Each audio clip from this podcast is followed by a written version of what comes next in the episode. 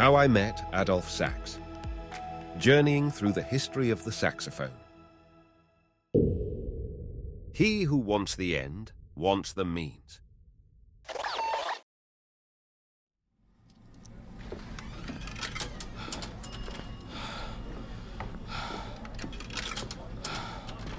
Your bill?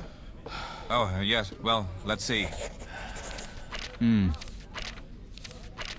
That bill is no longer in Paris, monsieur. Your reputation in the capital is so unfavorable that we were forced to seek the negotiation of your assets in the provinces, where being less known, we hope to have more success. What?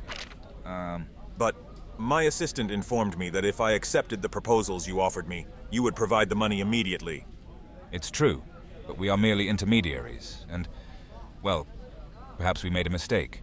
Look, if I were in your place and considering you need so much money, I would employ another method. Another method? Um, what do you mean, sir? There is a wise saying that goes, He who wants the end wants the means.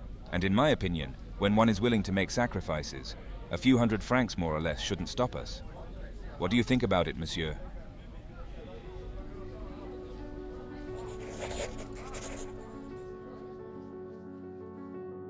Money, in this circumstance, was a matter of life or death for Sax. He calculated the consequences of a rejection, the time it would take to find funds elsewhere that he might not be able to find, and making a final effort, he accepted this exorbitant sacrifice.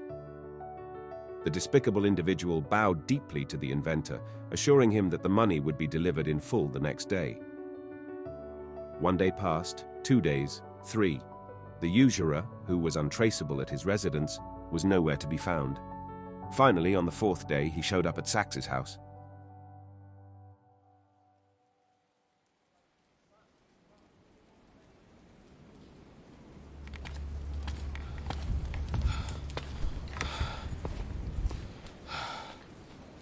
I see sale signs on the door of your workshop, monsieur. It would be a shame to see you succumb after so many commendable efforts. Did you bring me my money, sir? No, sir. You still have many sacrifices to make. But as I see your problems are increasing, I've come to offer you an additional loan. If you accept it, you'll have the money at your disposal tomorrow. Sax was on the verge of bankruptcy and had no choice but to continue yielding to the manipulations and deceptions of that usurer. By accepting the proposal and facing the imminent risk of the sale of his workshop, Sax eagerly awaited the arrival of the money the next day.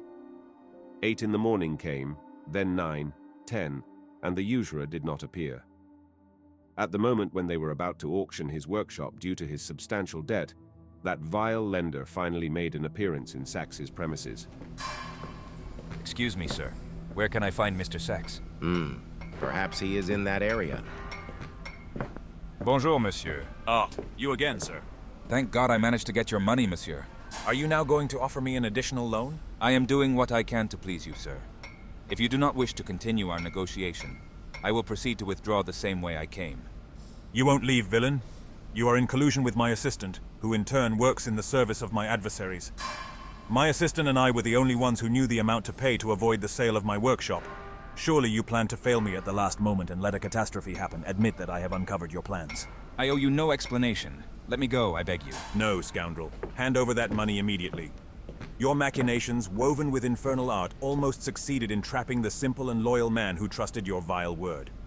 You can loot my wallet, but you will never snatch my honor. To save the sale of the workshop, I need the money you promised me.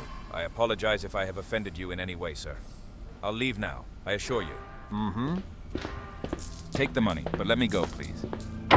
Immediately leave my house, Oh. wretched creature.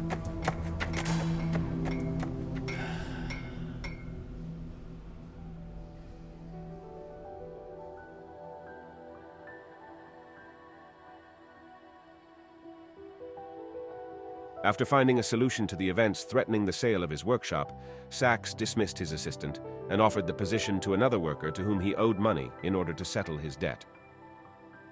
This employee turned out to be an exemplary assistant for Sax. However, responsibilities increased, and our protagonist did not hesitate to bring another person into the financial and accounting management of the business.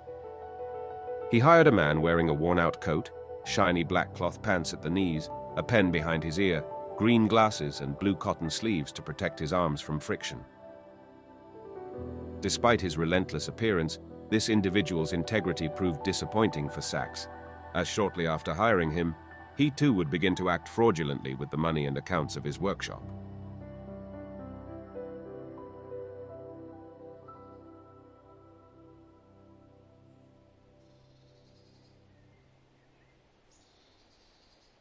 Indeed, Monsieur Sax, you have bad luck. Not only are you slandered, but you are also robbed. Want some advice? Go ahead, monsieur. Give me your advice. You owe too many francs, right? Mm-hmm. You're wrong to owe them. Look, I see what's happening to you. You're a skilled inventor, a distinguished artist, but you understand nothing about business. If you want, I can take care of everything.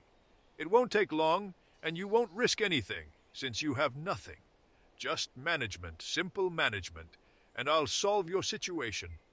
Don't have so many scruples. The delicacy of feelings won't provide you with food. Besides, as you know, you've only received a small part of what you owe. Do you understand now what you have to do? Not yet, but it seems you're going to give me bad advice. No. Of course, it's an excellent advice. In your situation, there's no doubt. You must declare bankruptcy. How I Met Adolphe Sax Journeying Through the History of the Saxophone. A podcast created by Alvaro Molina.